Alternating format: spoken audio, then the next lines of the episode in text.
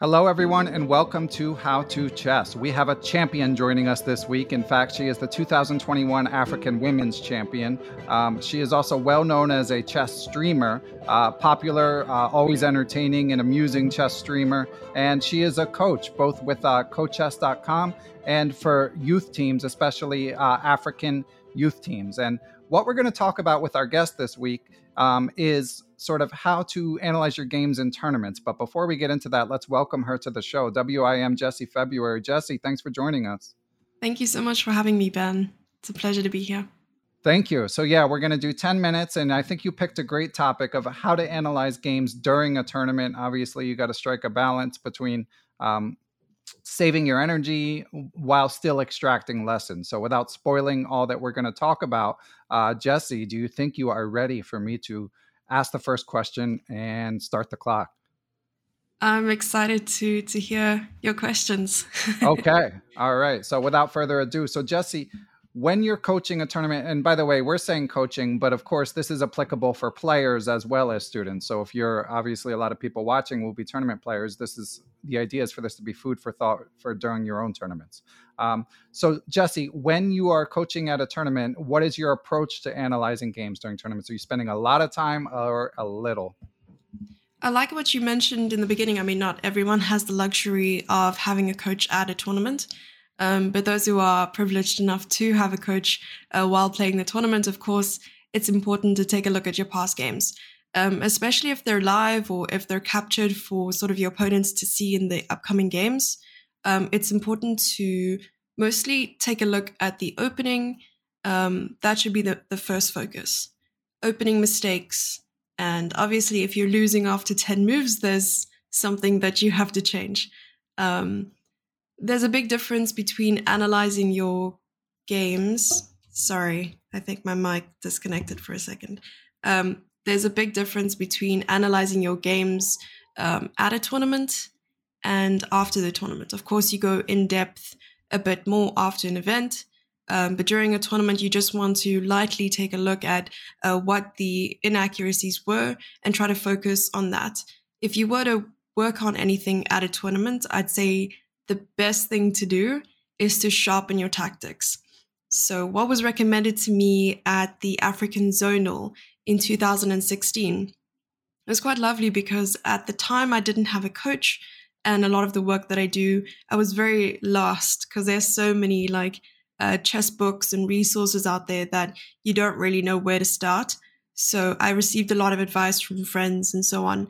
And one of the things that really stuck by me is every single day while you're at a tournament, it's good to do 25 to 50 tactics uh, just to sharpen your vision and to not tire yourself out too much. Um, this also ropes in with things to not work on right before a chess tournament. I mean, it's fine if you're giving yourself sort of six months to improve, but if you're working right before a tournament, the good things to work on is opening preparation, tactics, and just sort of visual, visualization. Um, not anything like end games or deep middle game analysis and that sort of thing, because that could change the way you think and sort of mess you up during the tournament. Um, that's why it's always a good thing to sort of focus on the like tactics right before the event. If you're changing the way you're thinking, of course, your chess is going to take a dip first before going up. That's why a lot of players, when they start working on their chess, it always goes down before it goes up.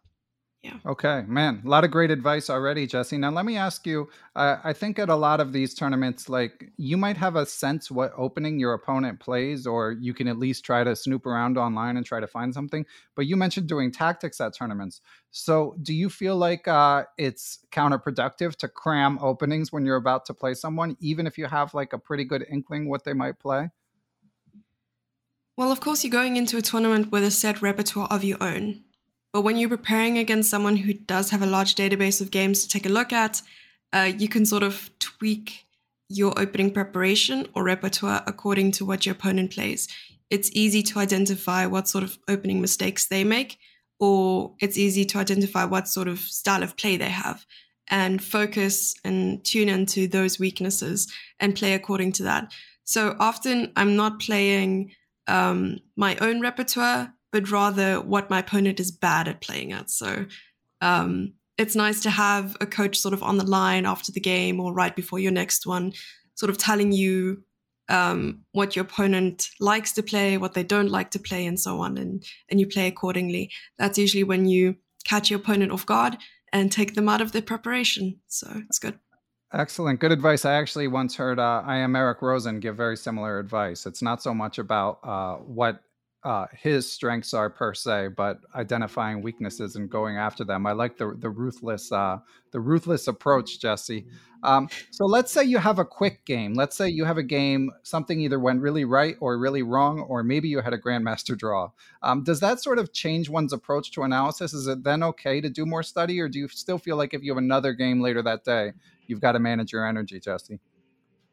Of course, there's always coffee uh, but you cannot recommend coffee to your students who are like 10, 11 years old. Right. But we can have coffee. So good point. Exactly. Sorry, go on. Yes, I will stick to like five cups of coffee a day if I'm doing like 10 analysis or like 10 games a day um, of, of analyzing. But when it comes to my student, the one thing I do like to recommend right before a game, um, or if you're playing two games a day, you're playing one in the morning and one in the afternoon, it's good to rest in between. You don't want to sort of hype them up too much, or you don't want to um, put so much pressure on them to say, okay, right after a game, we're going to analyze and then we're going to prepare right until you play again. It's good to take a nap, a walk, um, go eat something, take your mind off chess for a little bit. Because the best thing could be just to um, sort of get your mindset uh, right and, and psychologically ready for the round rather than um, just cramming uh, preparation or sort of openings uh, beforehand. Yeah. Great advice, Jesse. Now, we got to ask about something that we wish wouldn't happen, but we all have really tough losses. Maybe it's like a six hour game where you got ground down, or God forbid, it's like one of these just colossal blunders. Though those can be really psychologically taxing. Um, so if uh, someone encounters that, experiences that in their game, they make a big mistake and then boom, they have to go play again. Um, how do you recover from that, Jesse? What sort of advice do you give in those situations? Uh, luckily, I've experienced this firsthand many, many times, including the African Championship this year. Oh wow! I yes, I was playing white pieces against um, an opponent I, I felt pretty pretty ready for, and out of the opening, I was completely happy with my position. But things fell apart quite quickly. I lost a pawn and then I lost another pawn, and I was just questioning, like, what's happening to my chess? You know, is this it? Because I knew the moment I, I lost a game, I would sort of lose my chances at winning the tournament. And already during the game, I was I was trying to come to terms with what if I lose, what if I lose, what if I lose, and I did lose that game and it was a sort of a maybe 200 meter walk back to the hotel. And i was just sort of my head was down and i was so sad because all i was thinking was that wasn't even my toughest opponent. Now maybe next or even the following rounds i'm going to face uh, players who are much stronger than me. And chances of of winning now is it's it's sort of down the drain. And the best way to deal with that, with my next round being the following day, I just wanted to focus on everything but chess. I was like, I'm going to analyze this game, but I do need to take my mind off of this. Of course, um, if one game goes wrong, it doesn't mean the rest have to. So I put on some series or music. I was doing some editing or whatever I was sort of passionate about at the time, maybe I was editing videos and, and so on, just to take my mind off of that. Um, I would call my loved ones back home just to sort of take a breather. And then later that evening, I decided to analyze my game and I saw where I went wrong and so on. And then things started to pick up because I knew that if I went into the next game thinking, okay, this is a new day, it's a new game, you know, the rest of the tournament, anything can happen. Um, I went on a on a winning streak. So I think it was more psychological than it was sort of beating myself up for losing the game stupidly or whatever it is. Wow. So I think, an... yeah, sorry, go ahead. Oh, I mean, just I, I love that story. It's so relatable. Even though you know a lot of us are not like winning championships as you did, Jesse, but still, like we we all have losses like that. So it's I, I love the advice about you know taking some time to not think about chess. Indeed, yeah. I was I was really happy um, that I had an outlet. Uh, I think it was back in 2017 on my way to the African Championship.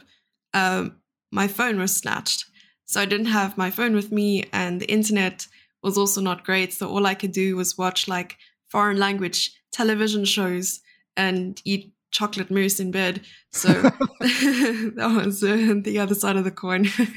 yeah, that might be having your phone snatched might be even tougher to recover from than a tough loss these days. So yeah, yes. that that that's challenging for sure. Well, Jesse, we've just got a little bit of time left. So um, any any closing advice before we let you go? This has been awesome.